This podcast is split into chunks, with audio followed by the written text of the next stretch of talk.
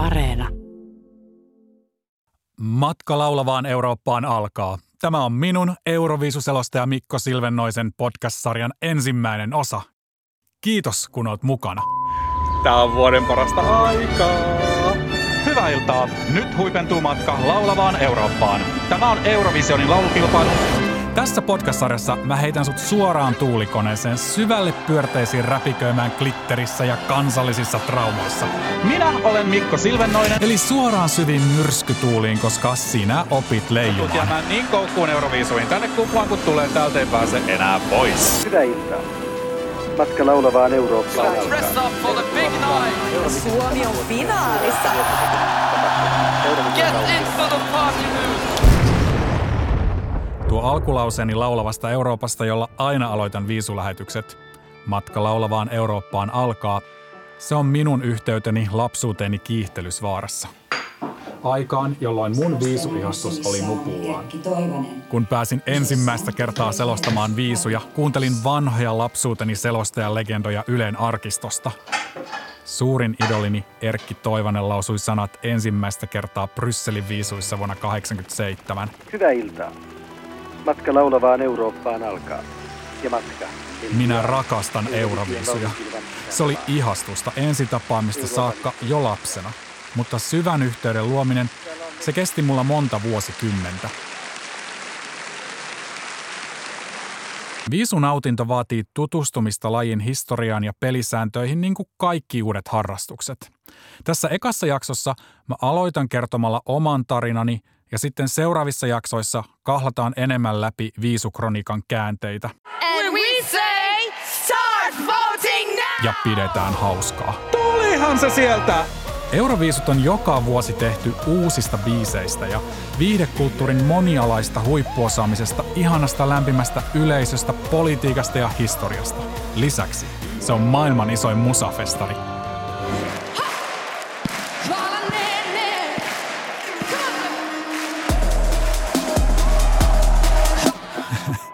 Kaikki hulina tiivistyy kolmeen minuuttiin viisulavalla, kun suoraa lähetystä katsoo yli 200 miljoonaa ihmistä kaikkialla maailmassa. Siinä, siinä hetkessä kaikkien pitää jotenkin pysähtyä ja liikuttua sen saman esityksen äärellä. Sillä samalla hetkellä kaikkialla maailmassa me ihaillaan tai vihataan sitä juttua. Kaikki yhdessä niin käy silloin, kun viisu onnistuu.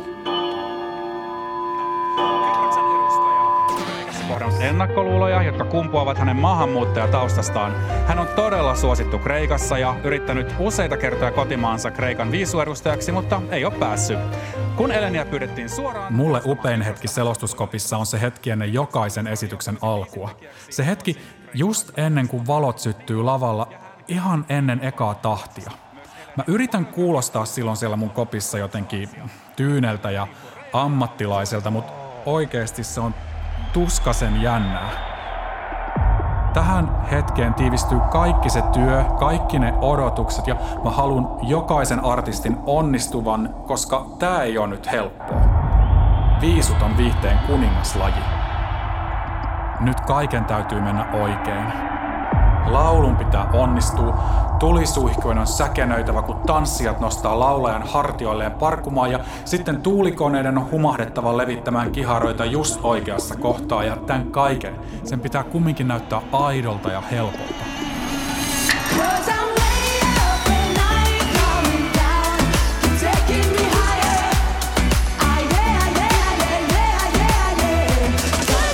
Tässä on lavalla Kyproksen Eleni Fureira. Vuosi on 18.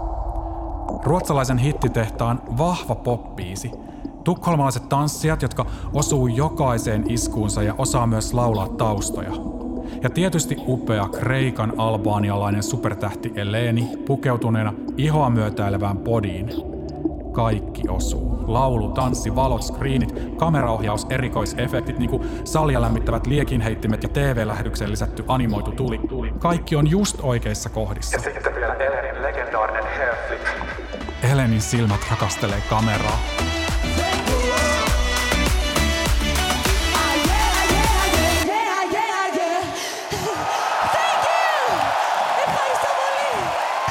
Kiitos Eleni! Nyt meni pelikari turbiiniin! Ja hei, kaikki katsoo tätä samaa hienoa, outoa tai kamalaa esitystä ja huokailee. Viisut on ja oli se sosiaalisin media. Ajattele, miten paljon tämän esityksen kotimaassa just nyt jännitetään, että tajuuko Eurooppa meidän juttua, tajuuko ne tämän esityksen vivahteita, mihin me on ladattu niin paljon – Mä itse tavoitan viisukatsojaisissa yhteyden jonnekin mun omaa arkea pidemmälle, yli rajojen ja kulttuurien. Ja nyt somen aikana Euroviisut on vain kasvaneet yleisömäärissä. Tämä yhteys maailmaan oli mulle homman ydin jo lapsena kiihtelysvaarassa.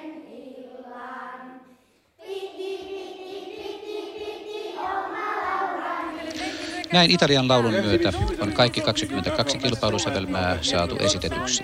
Ja nyt alkaa. Mun lapsuudessa selostajasedät oli aina miehiä ja hyvin asiallisia, jopa juhlavia. Mä oon ylpeä, että sain jatkaa tällä tyllä, koska mä en arvosta huumoriselostajia. Tämä ei enempää esittelyä kaipaa. Lill näytti antoi taidon näytteen suomen kielestä. Ossi Runne on muuten mukana. Joissakin viisumaissa viisuille ilkkuminen on perinne, ja kuuluisimpana tietysti brittien legendaarinen Terry Wogan. Tämä brittitraditio on levinnyt ja syönyt viisujen uskottavuutta kaikkialla, ja nykyisinkin brittien Graham Norton on meistä selostajista tietty se kuuluisin, mutta ehkä myös se kaikista ilkein. Mä oon nyt kopissani ekaa kertaa ja nyt alkaa ensimmäinen läpimeno. Tässä taimataan vielä aika paljon. Tosi monella maalla on isoja lavasteita ja rekvisiittaa ja sen takia testataan, että miten homma toimii. Ja mäkin harjoittelen. Viisivuotisen selostaja-urani aikana mä oon hajonnut kerran aivan täysin. Vain kerran. Ja hyvin epäammattimaisesti mä hajosin onnesta. Koska vain kerran mä oon saanut todistaa, että Suomi pääsee Euroviisujen finaaliin. Lissabon 2018 ja Saara Aalto. Te saitte kaikki, jotka epäilitte, että Saara ei tähän pysty ja tää esitys on paska, eikä ollut meillä Nyt on takana aivan uskomaton lähetys. Sori, mä en siellä pystynyt kuvaamaan, mutta Suomi on finaalissa. Mä katsoin just uudestaan Ateenan viisut ja Suomen selostajat otti voiton vuonna 06 kummallisen tyynesti. Jaana, Heikki ja Asko pysyivät epäuskoisina ihan sinne viime metreille saakka. Ne ei huutanut, eikä ne edes jyskyttänyt. Vuonna 18 minä huusin ja potkin ja jyskytin koppini seiniä ja naapurissa ikkunan takana tanskalaiskollega katsoi mua silmät pyöreinä ja sitten se veti huutonaurua omaan selostuksensa hullusta suomalaisselostajasta. Suomi! Yes! Suomi on, Suomi on Euroviisujen finaalissa! Mutta niin, minä olin kämminyt. Lähetyksen jälkeen luulin, että mulle naurettaisiin tämän selostuksen takia, koska nyt karisivat ne viimeisetkin journalismin rippeet ja se mun itse selostajissa ihailemeni arvokkuus.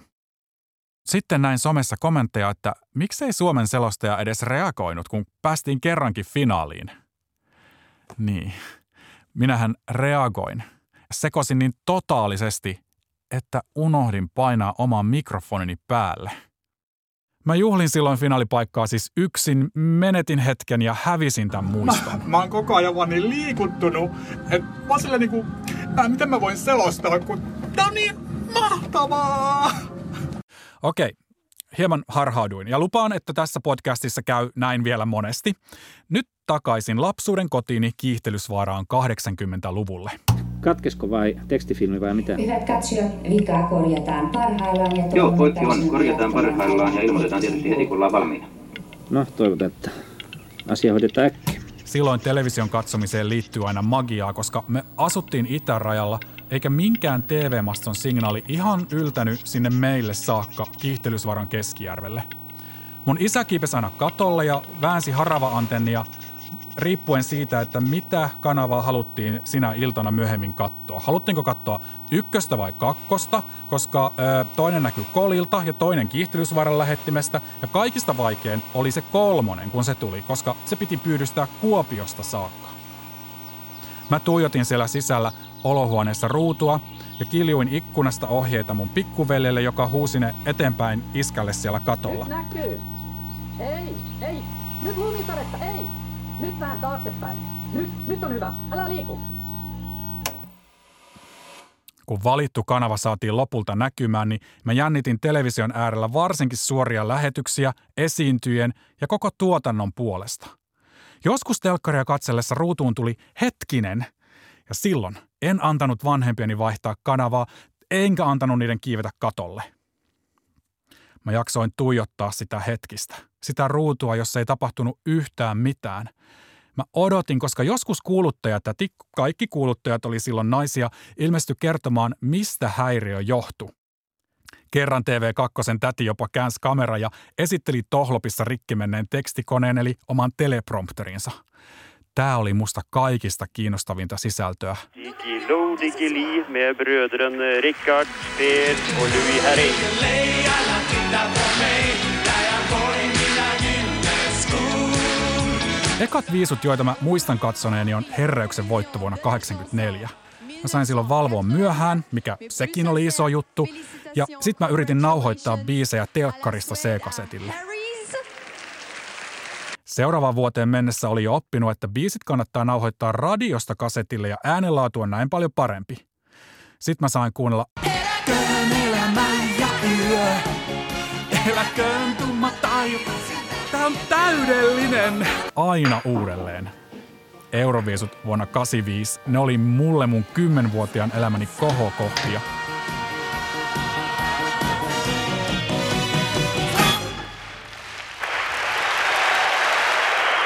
Ja kuten varmasti suurin osa katsojista jo tietääkin, Lindfors... Juontaja Lill Lindfors astelee lavalle asunvaihdon jälkeen tyynesti hymyillen. Mä oon hänestä niin ylpeä. Onhan Lindfors Ruotsin suomalainen, eli vähän niin kuin yksi meistä, ja, Ja hän on niin hauska ja kaunis ja mahtava. Uudessa asussa. Mut sitten Ottan! Lindforsin hame jää kiinni johonkin kaiteeseen. Sitten hän seisoo siinä pikkareissaan, se hame vaan katos ja koko Eurooppa tuijottaa muutaman sekunnin ajan, mutta se tuntui niin pitkältä ajalta. Tämäpä oli nyt. Ja nyt tapahtui pieni illan ensimmäinen, toivottavasti viimeinen kömmähdys. Nyt Lindfors yrittää peitellä itseään käsillään. Sitten äimistynyt ilme Lindforsin kasvoilla se muuttuukin nohevaksi.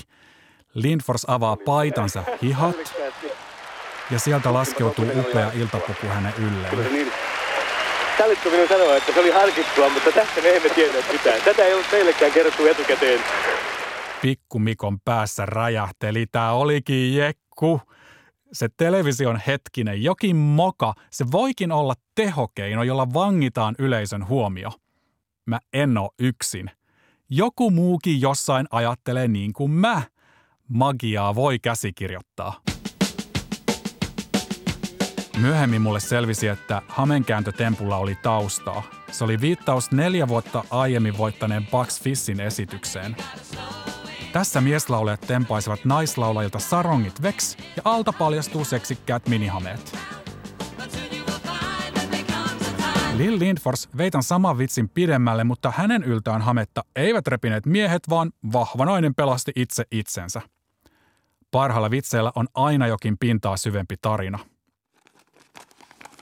Ehkä just Lindforsin pikkareiden takia musta tuli isona toimittaja. Mutta oispa meillä ollut videot ja oisin voinut katsoa Lindforsin esitystä aina uudestaan ja uudestaan. Sain tästä hetkestä voimaa ja pakotin isäni ostaa meille ne videot. Vuodesta 86 alkaen mulla on kaikki viisut VHS-nauhoilla. Mä kirjoitin niihin kultatussilla ohjelmatiedot ja liimasin pahvikansin kuvia lehdistä ja ne on niin hienoja.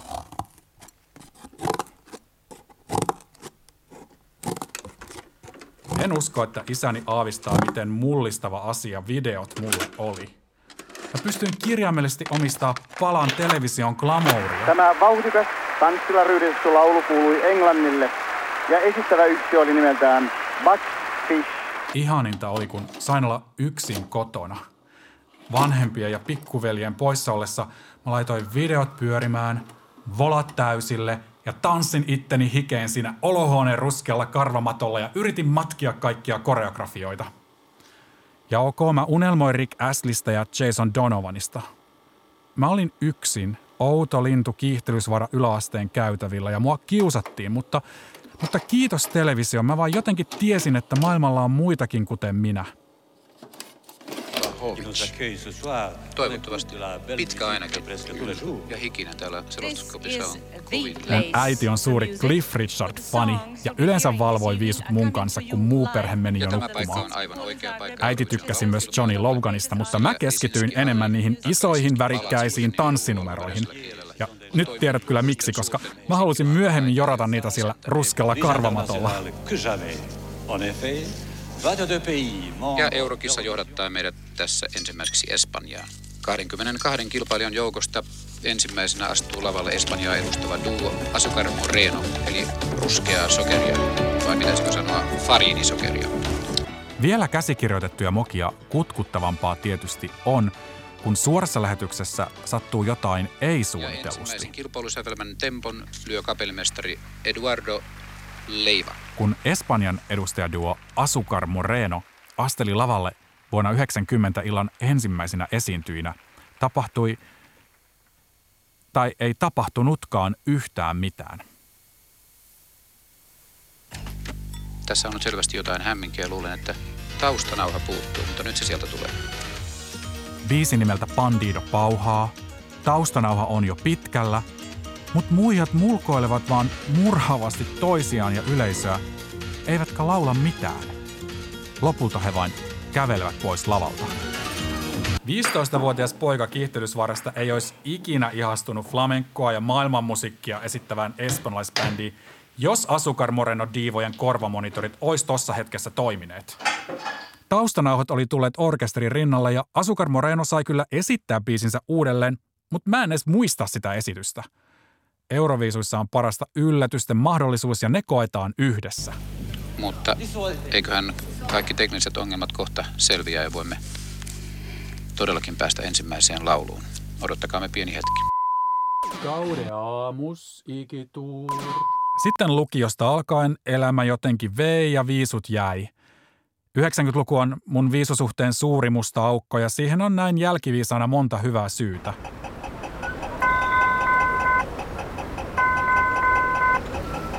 Pääsin metsästä, siis kirjaimellisesti metsästä, juontaa Jyrkiä Helsinkiin ja yhtäkkiä olin populaarikulttuuri ytimessä, missä vaihtoehtoja oli tosi paljon viisujen lisäksi.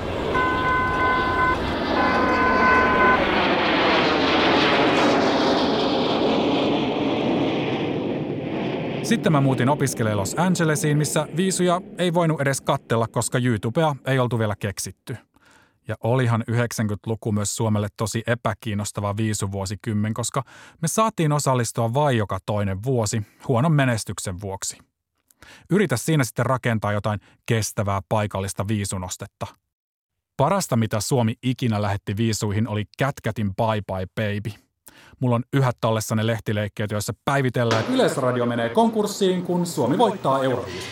Estonia, seven points. Estonia, seven points. Ensimmäisen kerran olin viisuissa paikan päällä vuonna 2002 Tallinnassa nelosen uutisten toimittajana.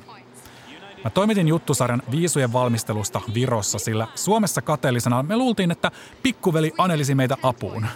Ei muuten anellu, viisut sujui sakkusuurhallissa täydellisesti. Paitsi Suomen osalta. Seuraavana vuonna Suomi ei taas saanut osallistua, eli Riikaan jouduin lähteä vaan kisaturistina. Latvia. Ja Latvia on tämänvuotisen Eurovision laulukilpailun voittaja. Ladies and gentlemen. Mä rakastuin viisuihin lopullisesti vasta Lordin myötä niin kuin koko Suomi, mutta mulla liittyy tähän tosinolotarina. Mulla oli viisujen aikaan työmatka Los Angelesiin ja silloin en ollut vielä niin viisuhullu, että olisin kieltäytynyt Los Angelesin kahden viikon työmatkasta Euroviisujen takia. Alkuperäisen matkasuunnitelman mukaan olisin ollut lentokoneessa Frankfurtin ja Los Angelesin välillä viisufinaalin ajan. Kun Lordi alkoi kerätä nostetta, sain onneksi muutettua lentoni hieman aikaisempaan. Tarkoituksena oli laskeutua Losin lentokentälle jo keskipäivällä Kalifornian aikaa, vuokrata auto ja ajaa suoraan mun israelaisen kaverin Ronin viisubileisiin. Täydellinen suunnitelma. Uusi lentoni olikin myöhässä, autovuokraamossa oli jonoa, ja minä jökötin sillä Lordin voittohetkellä Hollywoodin kyljessä moottoritie 101illa ruuhkassa. Sain tiedon voitosta, kun mun mies Asmo soitti ja kilju puhelimeen. Mun ei tarvinnut ajaa tien sivu huutamaan, koska auto seisoi ruuhkassa muutenkin. Juhlin yksin, menetin hetken ja hävisin tämän muiston. Kun pääsin lopulta kaverini luo sain voittajan vastaanoton. Suomi oli paras, minäkin olin voittanut. Me katsottiin Lordin voittoesitys uudestaan videolta ja kiitos taas maailmankaikkeuden pyhimmille, että videot on keksitty ja sit me juhlittiin. Se oli ihanaa. Mä en oo koskaan ollut niin ylpeä siitä, että mä oon suomalainen. Kun Suomi seuraavana vuonna järjesti viisut, niin mä tiesin, että mun pitää päästä jotenkin mukaan. Mutta mä olin valitettavasti väärässä mediatalossa nelosella töissä. Katsotaan mitä mä keksin. Nyt ollaan bäkkärillä. Viisuviikoksi mä otin oikeasta töistäni vuosilomaa ja sain myytyä idean puhelinraporteista viisuhulinoista nelosen omistamaan Radio Aaltoon. Sain siis pressipassin ja pääsin kaikkialle. Pääsin bäkkärille, kattoo harjoituksia ja kaikkiin niihin ihaniin Helsingin viisubileisiin. Bäkkärillä juhlitaan, bäkkärillä surraan. Kaikki ei taaskaan päässyt messiin, mutta... Mä join vodkaa ja ahmin suolakurkkuja hunajalla slaavimaiden kinkereissä. Mä tutustuin faneihin, artisteihin, kaikkiin kommentaattoreihin ja niihin tanssia poikiin. Narsisit kukkia oli lämmintä. Se oli mun paras loma ikinä mun omassa kotikaupungissa. Mä olin Helsingin viisuviikon jälkeen niin ylpeä Yleisradiosta, niin kiitollinen sitä kokemuksesta ja siitä suomikuvasta, että mä maksoin ensimmäistä kertaa eläissäni jopa TV-lupa maksuni. Ja näin viisut palasivat lopullisesti mun elämään. Se seuraava viisunautinnon taso, ihan lopullinen peruuttamaton retkahdus, se tapahtui työkomennuksella selostuskopissa vuosikymmen myöhemmin. Mä snappasin silloin näin. No niin, mahtavaa! Hyvää iltaa. Matka laulavaan Eurooppaan alkaa. Ja matka. Hyvää iltaa. Matka laulavaan Eurooppaan jatkuu. Jo ensimmäisenä vuonna mä tunsin vastuuni. Mä tein rutkasti töitä joka ikisen postikortin eteen, keksin kiinnostavaa sanottavaa jopa tylsistä esityksistä, jopa siitä Bosnia-Herzegovinasta. Mun mielestä oli oikein, että viisuselostajaksi valittiin nyt henkilö, joka tykkää viisuista eikä vaan naureskele niille. Eihän jääkiekkoa tai kuninkaallisia häitäkään selosta joku, jonka mielestä muovisen kumipalan jahtaaminen tai rojalistien palvominen on lähtökohtaisesti typerää puuhaa. Mutta siis jo ensimmäisenä selostusvuotenani sain kokea Lil Lindforsin pikkarittempun ihan läheltä. Alankomaiden Dowie Bobin biisissä kuultiin vale loppu, eli lähes 10 sekunnin hiljaisuus. Maagista. Tiesin miljoonien ihmisten menevän tähän retkuun tällä samalla hetkellä, niin kuin minä aikoinani hameenkääntöön. Olimme yhdessä. Asukar Morenot eli tahattoman yllättävän hetken sain kokea selostajaurallani vuonna 18 Lissabonissa. Se on myös selostajaurani vaarallisin hetki. Yhtäkkiä kesken Britannian Suriin esityksen huomaan lavalla jonkun miehen, joka ei ollut siellä harjoituksissa. Tajuan, että lavalle on tunkeutunut joku, mutta onko hän harmiton fani vai oikeasti vaarallinen? Mies voi olla terroristi tai vaan jokin viuhahtaja, Mies tönäisee Suriita.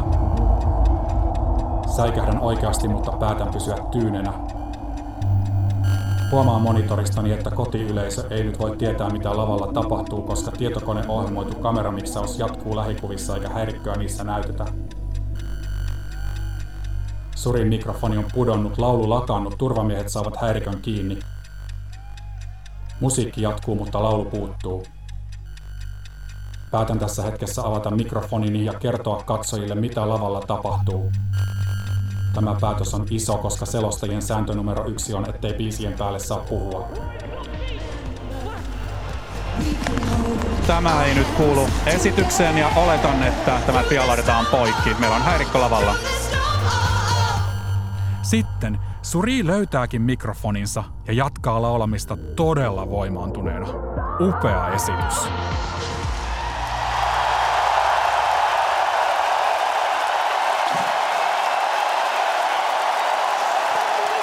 upeasti Suri keräsi itsensä siinä. Siinä oli tilanne, jota ei todellakaan nähty harjoituksissa. Tai saada jopa lisää voimaa tästä tilanteesta. Ainakin yleisö, ainakin yleisö siirtyi sitten tukemaan häntä todella paljon. Mä oon nyt oppinut, että viisunautinto syntyy vain yhdessä. Viisukatsomoissa nauretaan, hätkähdytään, sometetaan ja jaetaan samoja fiiliksiä juuri sillä samalla hetkellä samoille jutuille. Mä en enää koskaan juhli yksin, menetä hetkiä tai hävitä muistoja. Tämä eka jakso oli mun viisutarinani, kevyestä lapsuuden ihastuksesta syvään aikuiseen viisunautintoon. Kun sä tuut joskus tuulikoneesta ulos näiden kuuden jakson jälkeen, niin olet avoin kokemaan uutta. Sä oot valmis tapaa erilaisia ihmisiä ja heittäytymään. Viisuyhteisössä kun saa olla just sellainen kuin on ja kaikki pääsee mukaan. Lisää ihania viisukliseitä ja syitä niiden takaa seuraavassa jaksossa. Sillä välin muista rakastaa itseäsi. Moikka!